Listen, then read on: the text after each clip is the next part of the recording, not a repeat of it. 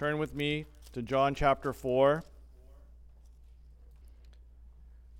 verses 43 through 54. After the two days, he departed for Galilee. For Jesus himself had testified that a prophet has no honor in his own hometown. So when he came to Galilee, the Galileans welcomed him, having seen all that he had done in Jerusalem at the feast, for they too had gone to the feast. So he came again to Cana in Galilee, where he made the water wine. And at Capernaum there was an official whose son was ill. When this man heard that Jesus had come from Judea to Galilee, he went to him and asked him to come down and heal his son, for he was at the point of death. So Jesus said to him, Unless you see signs and wonders, you will not believe. The official said to him, Sir, come down before my child dies. Jesus said to him, Go, your son will live. The man believed the word that Jesus spoke to him and went on his way.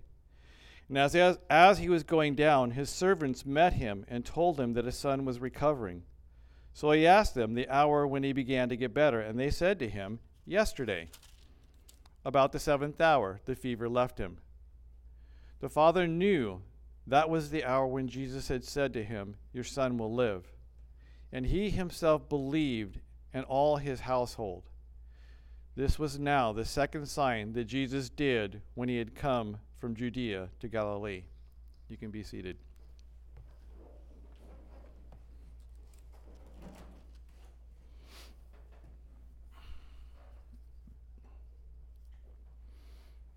Let's pray.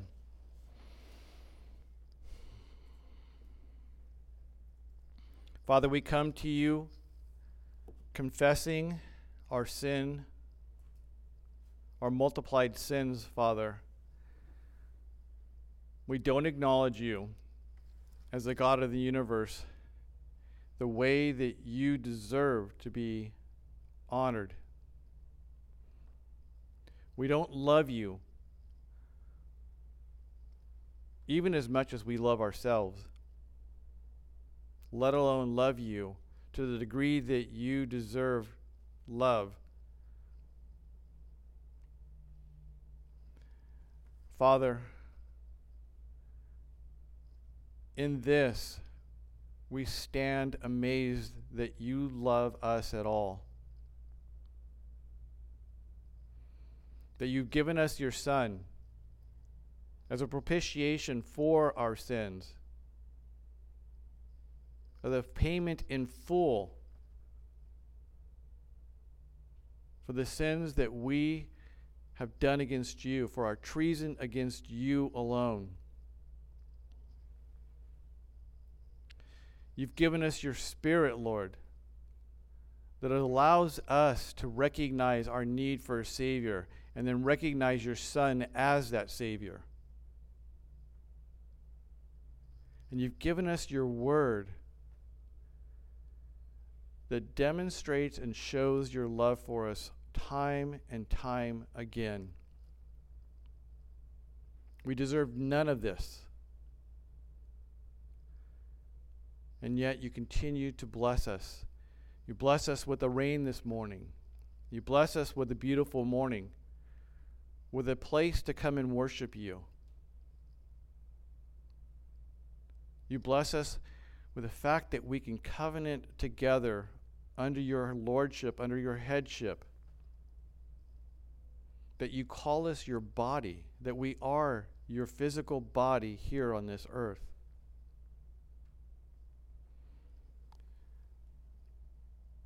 Father, we ask you now, in light of, and in, in spite of all these blessings that you've given us, Lord, we ask you to bless us once again and empower the preaching of your word to our souls, to our spirits, that we would be built up in our faith, that you would be magnified in our lives. Lord, give us hearts to love you.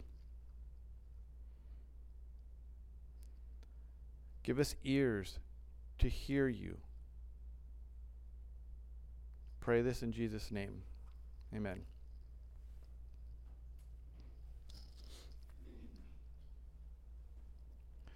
After the two, after the two days, he departed for Galilee. For Jesus himself had testified that a prophet has no honor in his own hometown. Jesus was a man of action.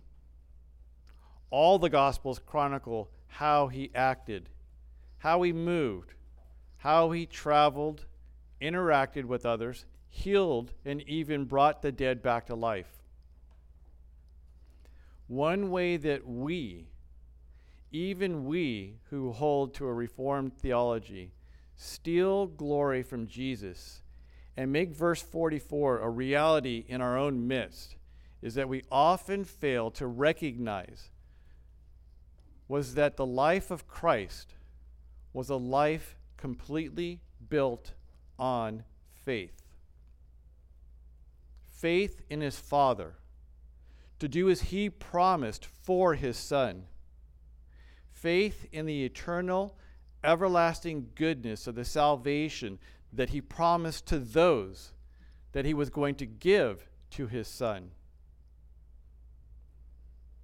We look to the Son as a supplier of our faith, as the author and finisher of our faith, but rarely do we ever look to him as an example of faith. We think that since he's God, he didn't need faith. He knew everything before it happened. He knew what a person would say before they said it. He could tell you exactly what you would be wearing three years from today. He could tell you what's for dinner next Sunday night. This is simply not the case. We're told in Luke 2 that Jesus increased in wisdom and stature and in favor with God and man. Verse 52.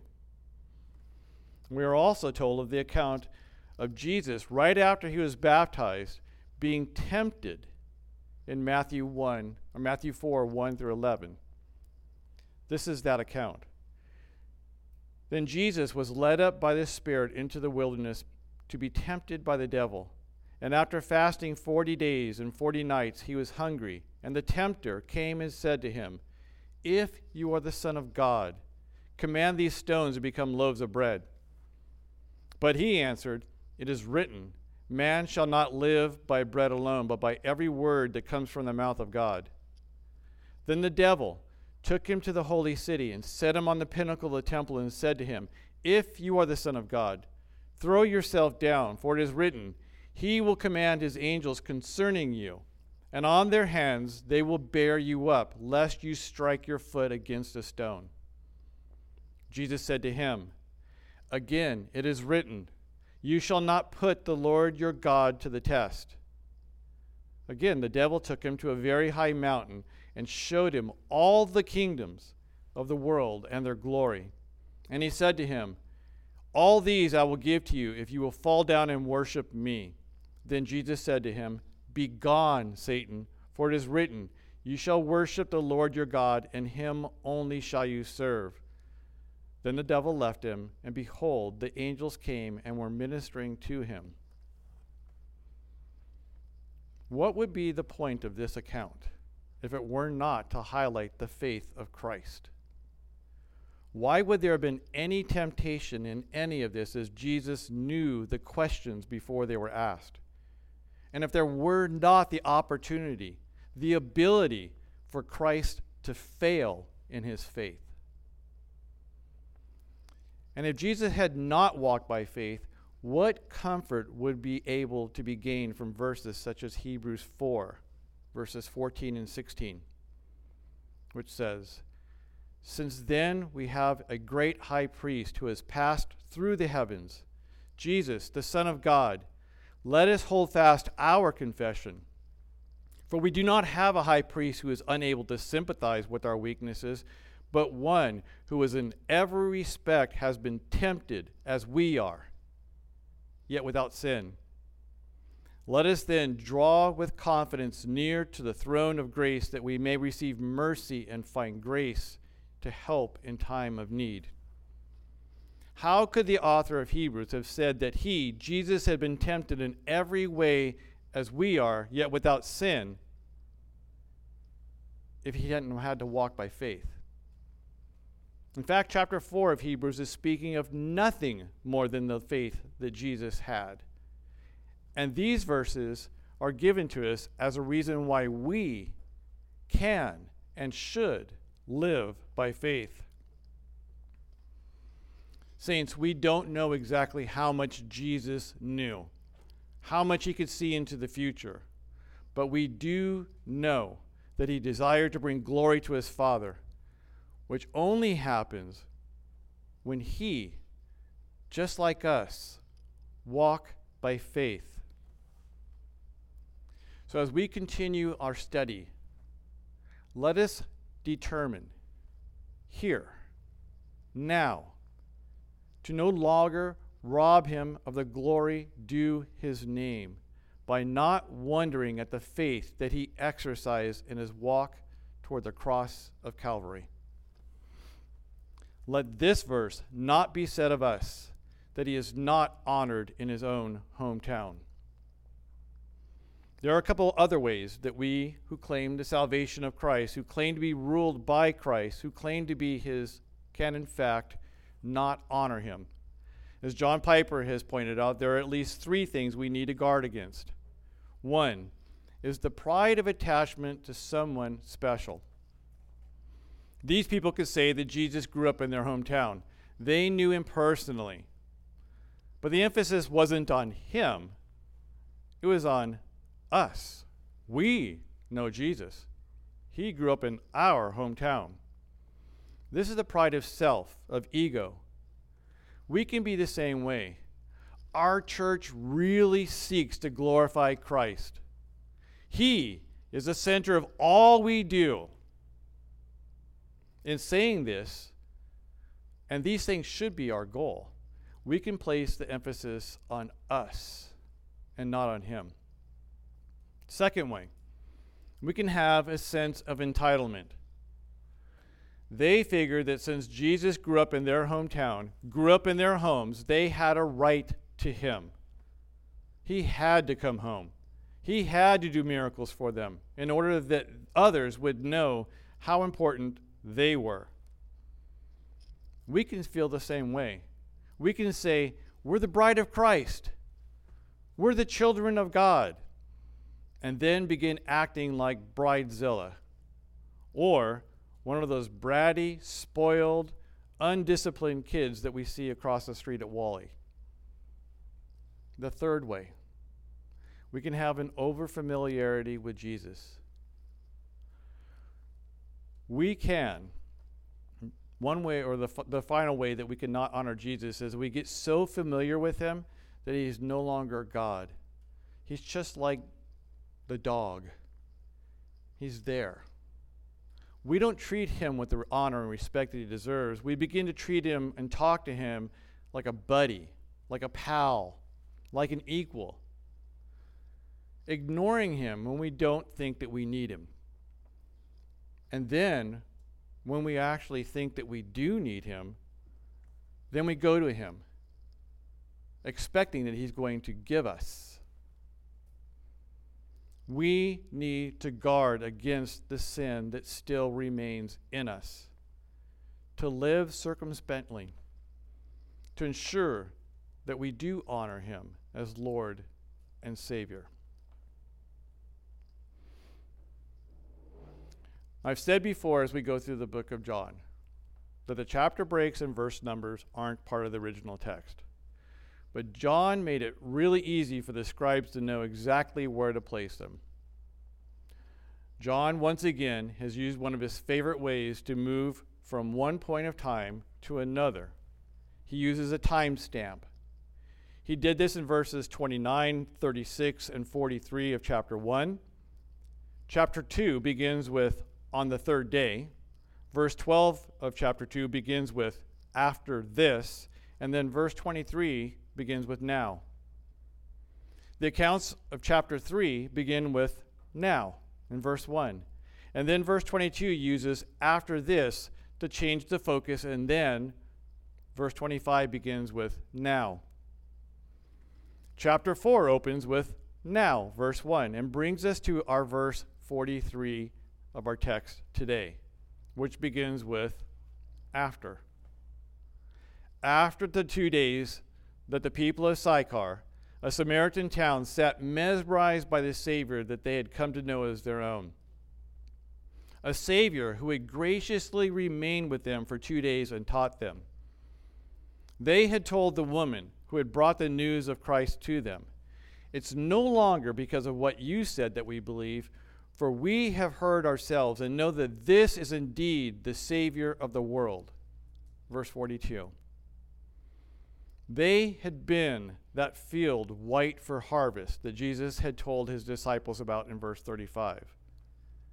A field that they had earlier been sent into to buy food, but a field that they couldn't bring themselves to open their mouths concerning the Messiah about.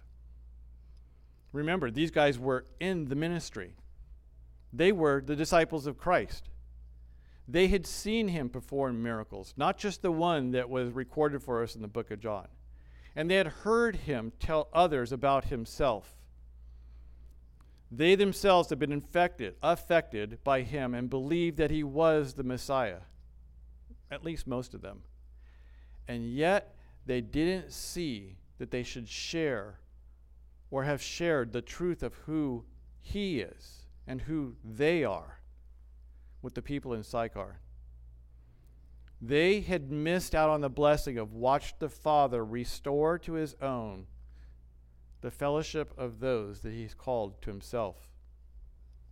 Later, Jesus will send them along with other disciples out to, into Israel to tell others about him. We're told that they then understood the joy of going and telling.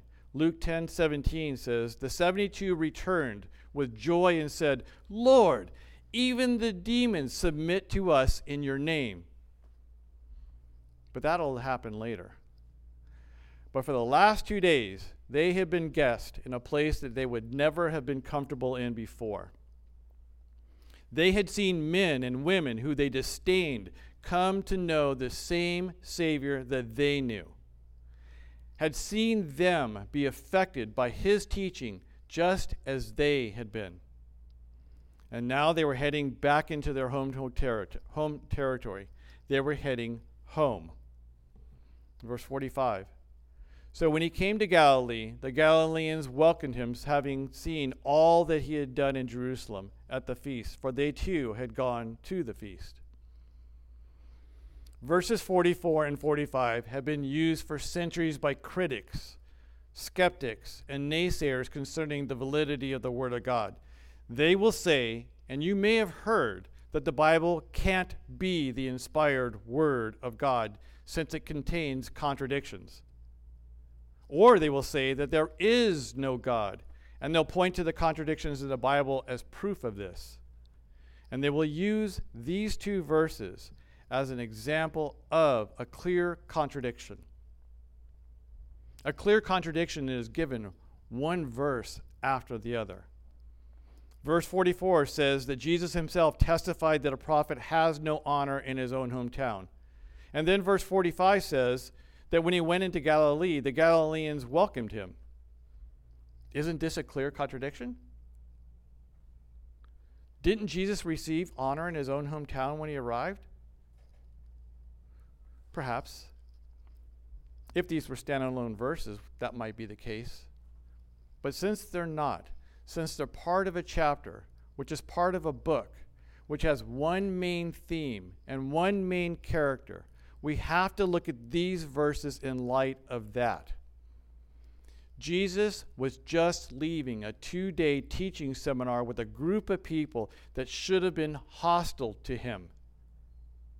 But instead of being hostile, they sat mesmerized by him. They openly acknowledged the, tru- the truth concerning who he is. They weren't there for the show. We are never told of any signs being performed in the Samaritan territory. He just gave them his word. And they hailed him as Savior of the world. The people in his own hometown came to see him. They welcomed him, but they did so expecting to see, to be amazed. What verse 45 is meaning is nothing new. It's the same thing that we're told in chapter 1, verse 11. He came to his own, and his own did not receive him. It's the same thing that we're told in chapter 2, verses 23 through 25. When Jesus was in Jerusalem at the Passover feast, many believed in his name when they saw the signs that he was doing.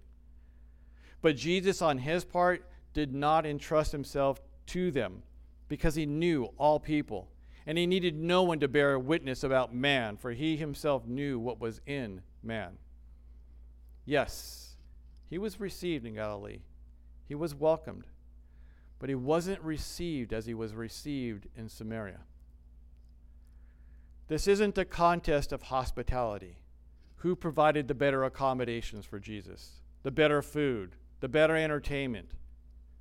The folks in Samaria came to Christ for Christ.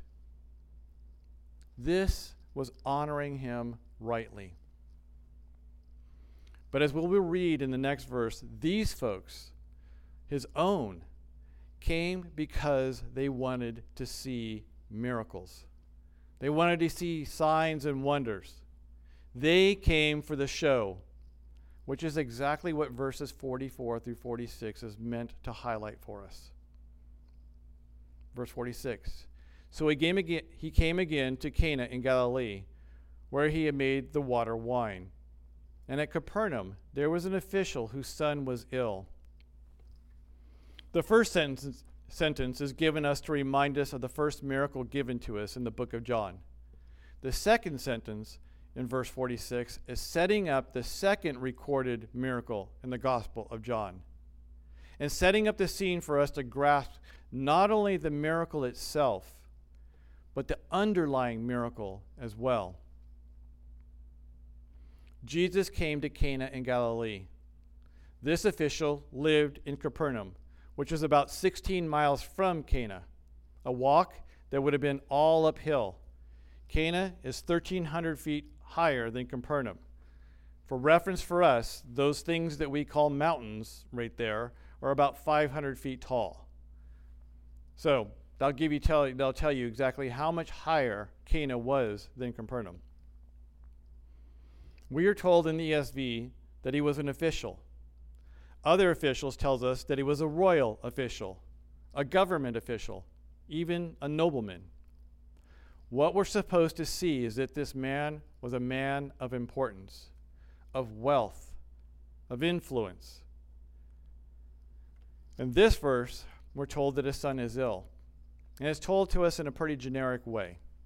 We all have kids who, at one time or another in their lives, were ill, which has never been an emergency. But most parents have had times when their kids are ill that is an emergency. This was the kind of ill that this official's son was. He had more than likely spent lots of money and time on doctors and trying to make his son better, trying to do anything to save his son. Verse 47 When this man heard that Jesus had come from Judea to Galilee, he went to him and asked him to come down and heal his son, for he was at the point of death. Verse 46 was given to us to tell the background inf- information about the man who came to Jesus. Background information that is intended to make us wonder at the fact that the man came to Christ. He should have never come to Jesus. A man in his position should have sent for Jesus made him come to him. But in verse 47, we see this man not as an important government official, but just as a man, a father who cared deeply for his son and would do anything to save him. Again, the ESV tells us that he came asking Jesus to come heal his son. Other versions translate that word as begging imploring, pleading.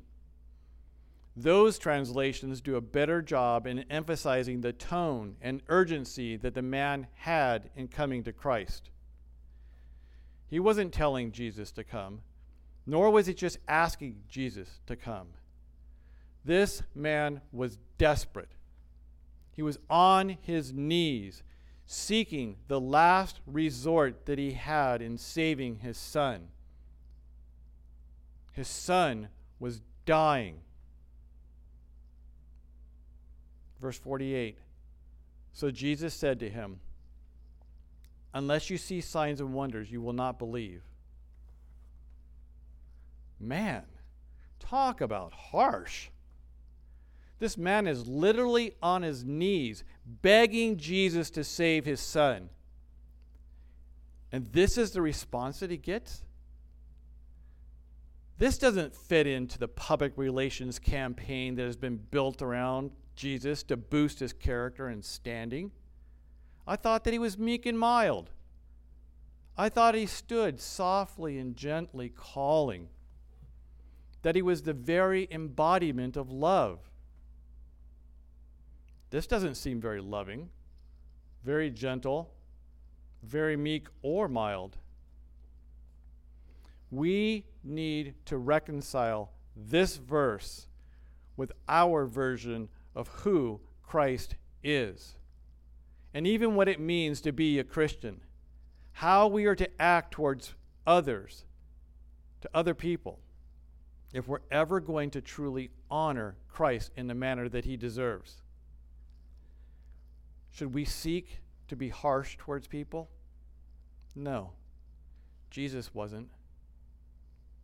Should we seek to be sin sniffers? No. Jesus wasn't. Should we be quick to call out sin when it's present? Yes, Jesus was. Even so, should we do this even when it seems like it's not the appropriate time? Yes, Jesus did. This statement wasn't made toward the official only, it was given to him and all those that were standing around him. Those that might have believed in Jesus, but those that believed in the miracles that he performed, in the works that he did, and not in the words that he said. Those who might believe, but who would believe wrongly about Christ. See, there is no faith in believing for a miracle when you or your loved one is sick. The official is asking for a miracle in the midst of a group of people that came seeking miracles. They were happy that he was there. They were happy that his son was at the point of death. That he had that he had made a request to, for a miracle. They're like, "Wonderful. We get to see another sign. Another great and amazing thing done by the amazing Jesus. Step right up. Get a ticket to the greatest show in town. Come see the amazing Jesus do another miracle. There's no faith required in this. This man seems to have come to Christ asking for a miracle for the same reason that any unbelieving person comes to Christ asking for something. They have a felt need his son was dying. He had tried doctors, and that didn't help. Maybe he tried the local Roman deities. That didn't help. And then he heard that this guy who had performed a miracle was back in the area. I'm going to try him. Unbelieving people will come to Christ. They come with the same attitude that this man did I have a need fix it. Not, I have sin. Please, Lord, forgive it and give me the ability and the desire to live for you. Unbelievers do not honor God when they come to Him, even when they come to Him for a healing or for any other reason. simply because they do not love God. They desire to use him. So, is Jesus being harsh just to be harsh? Or was he doing the same thing he did in Mark 7 27 through 30? Grab your Bibles and turn with me there. Mark chapter 7.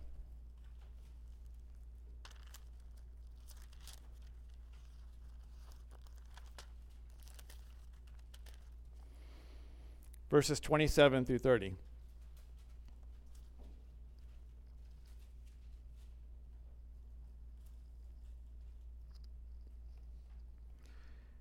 And from there he arose and went away to the region of Tyre and Sidon. And he entered a house and didn't want anyone to know, yet he couldn't remain hidden. But immediately a woman whose little daughter had an unclean spirit heard of him and came and fell at his feet. Now the woman was a Gentile, a Syrophoenician by birth, and she begged him to cast the demon out of her daughter. And he said to her, let the children be fed first, for it is not right to take the children's bread and throw it to the dogs. But she answered him, Yes, Lord, yet even the dogs under the table eat the children's crumbs. And he said to her, For this statement you may go your way. The demon has left your daughter. And she went home and found the child lying in bed and the demon gone. In this account, we're told of a very similar situation with another person who was not Jewish, but who came to Jesus with a felt need. The woman first comes to Christ with a request to heal her daughter, to cast out a demon. Again, we're told that she, like this man, was desperate. She begged him for help. And just like with this situation, he doesn't respond to her felt need he responds to a greater need, to the greater sickness that was not only infecting her daughter, but also infected her. Her understanding of who it was that she was making this request to. It isn't until that she acknowledges Jesus as Lord that he responds to her request. Now, don't misunderstand me here. He didn't comply because she was theologically correct or because she had given him a good answer and pinned him into a box. He was doing the same thing with her that he did with this official. He was drawing out her faith, changing what she had faith in, not in a miracle, but in the one that could do the miracle. In both instances, Jesus is not rejecting the people. He's rejecting the belief that these people held, a belief that could never save anyone. Back to John. Verse 49.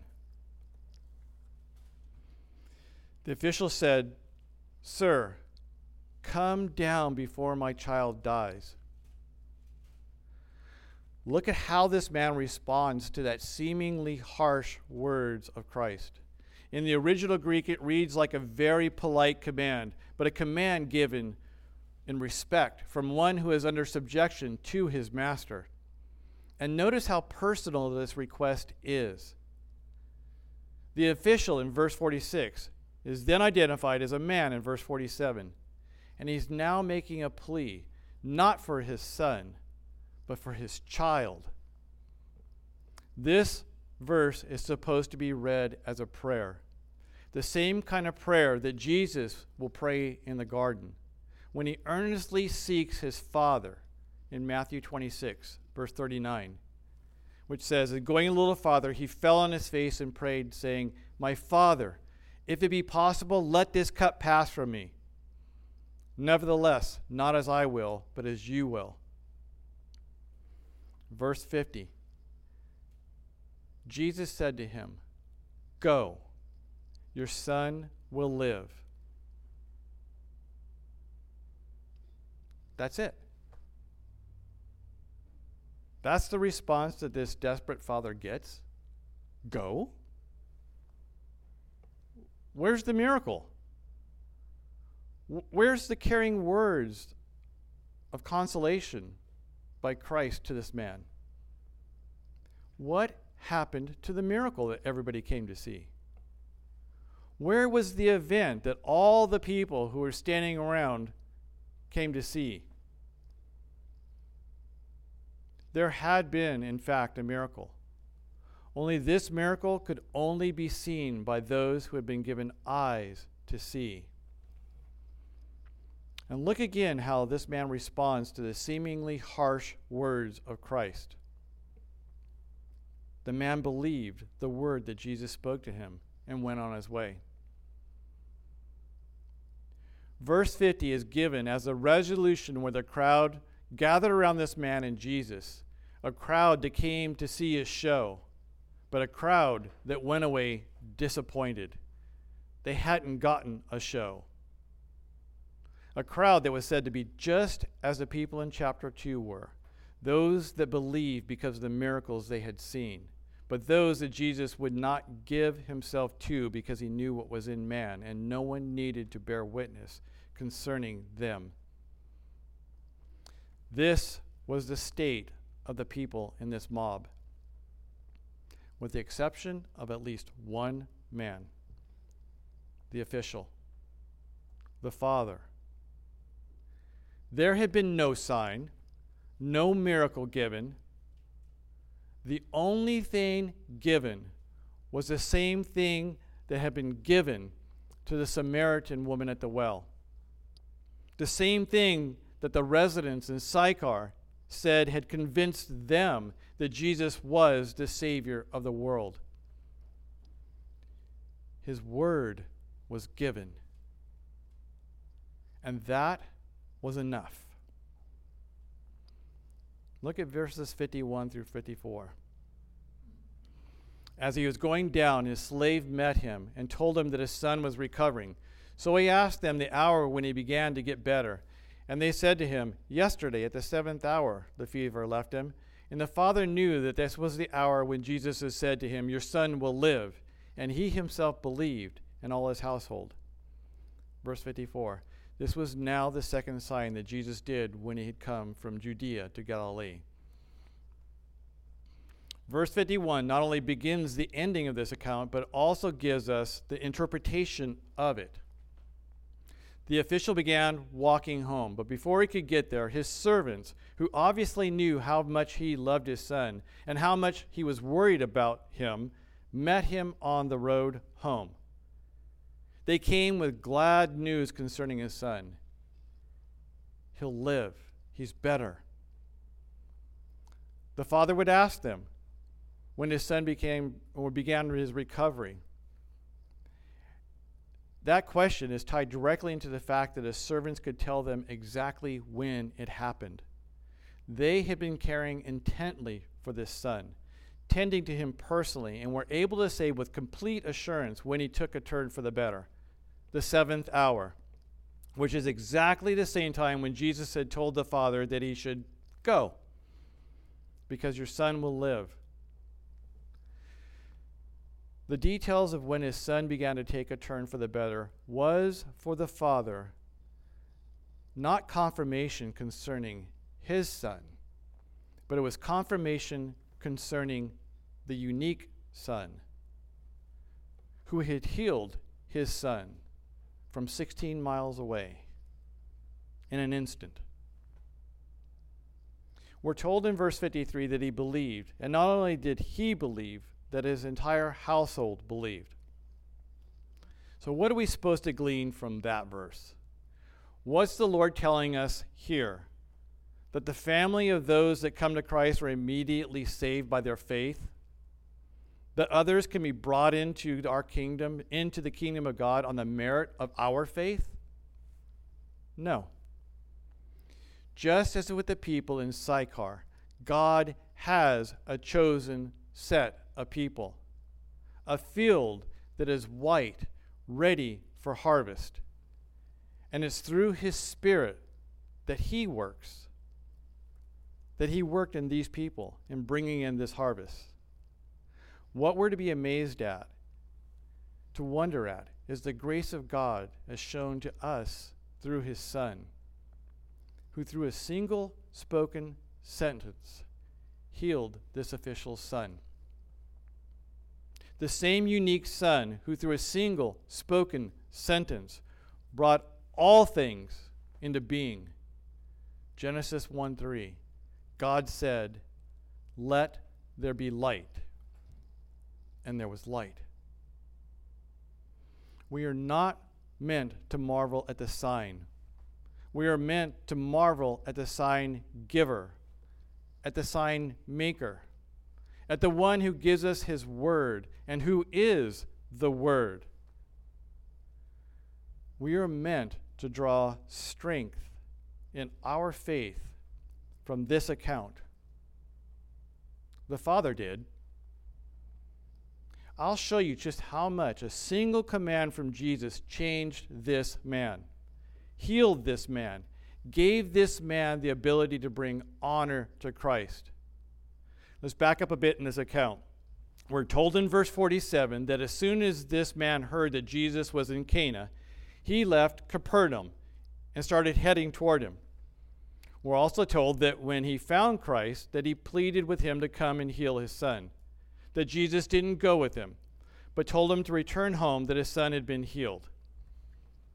So let's look at verses 51 through 53 again. As he was going down, his slave met him and told him that his son was recovering.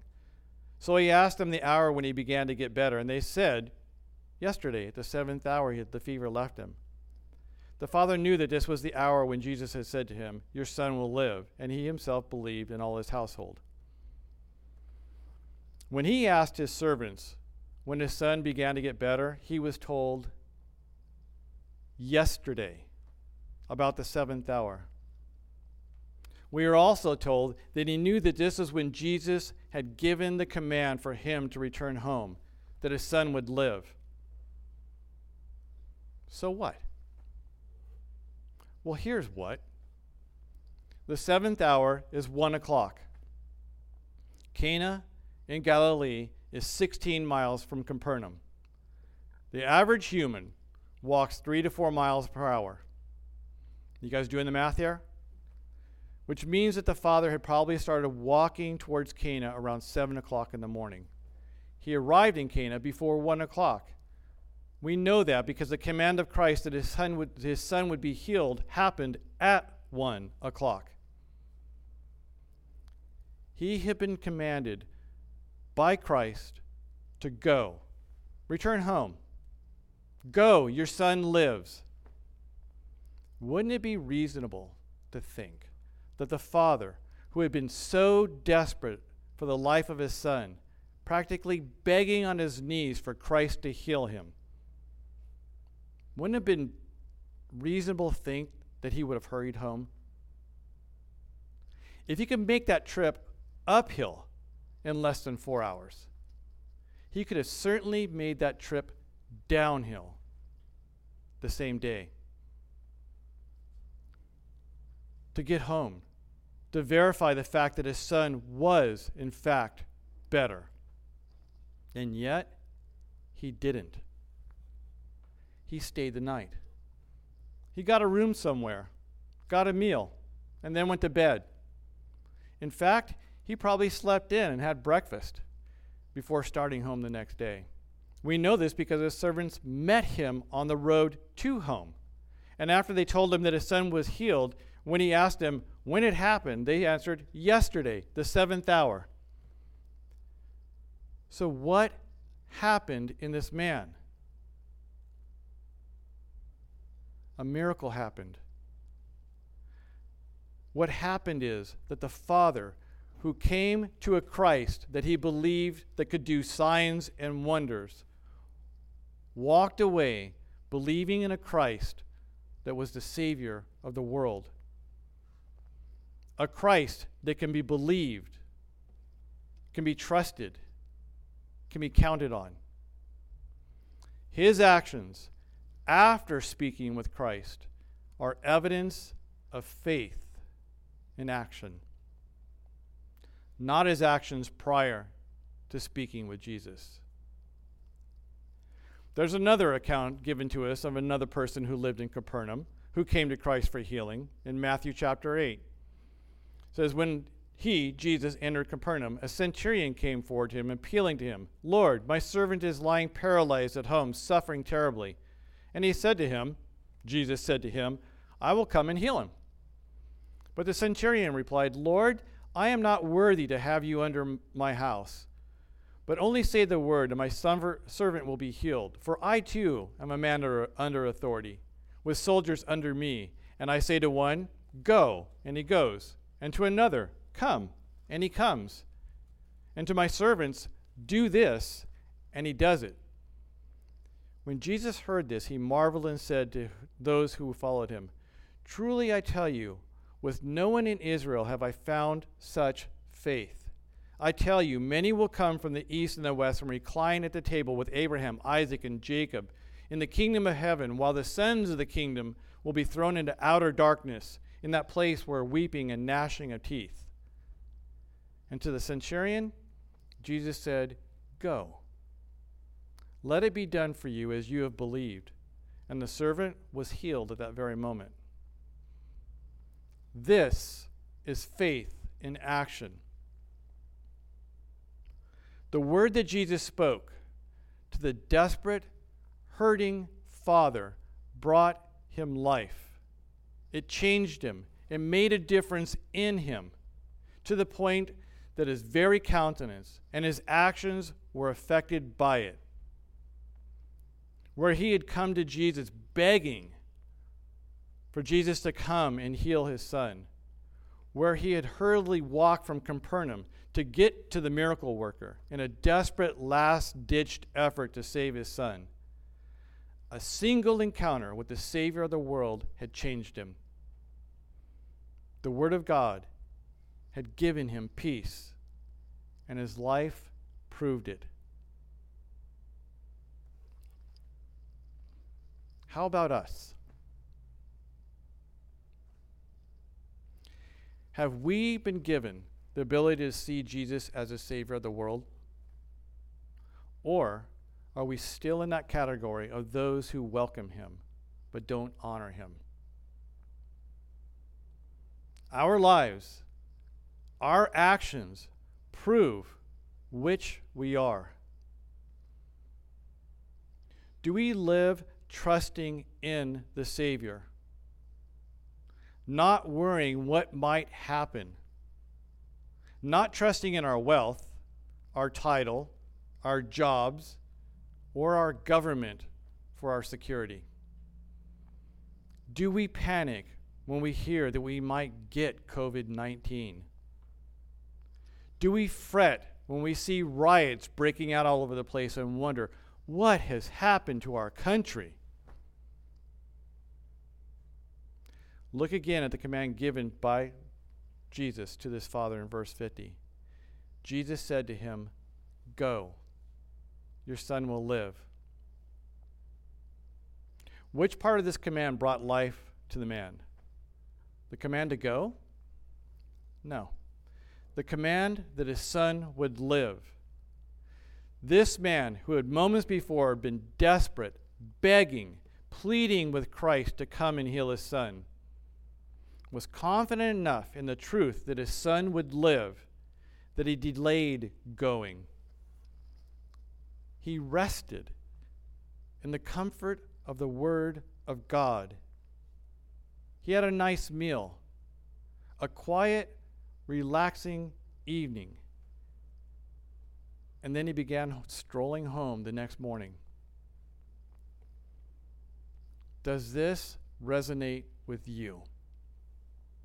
Can you say that this is your life experience?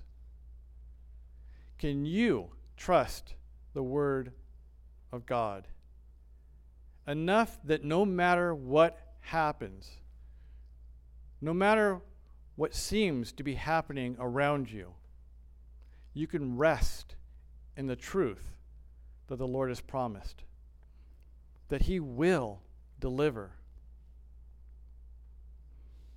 But perhaps this is exactly what's bothering you, what causes you concern, that keeps you fretting. Because the Lord never promises us an easy life, health, wealth, or even happiness. But are these the things that matter the most to us? Because what he does promise is reconciliation with his Father. He promises life eternal, joy that this world can never give. Can you trust Jesus? Trust that his ways, his commands are right.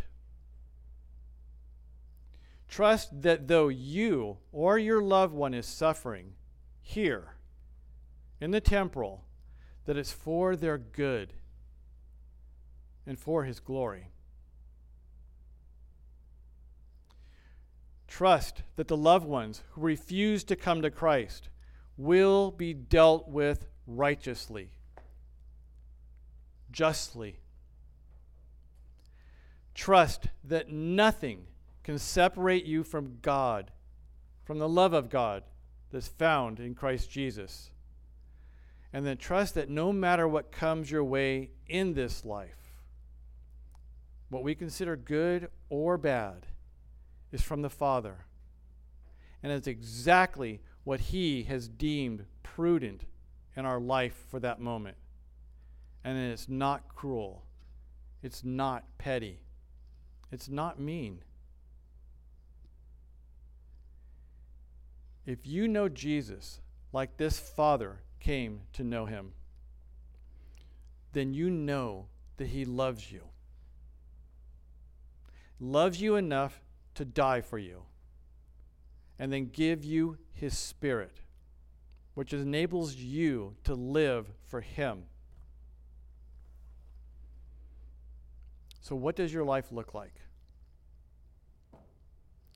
Faith in action or belief in a miracle worker? Let's pray.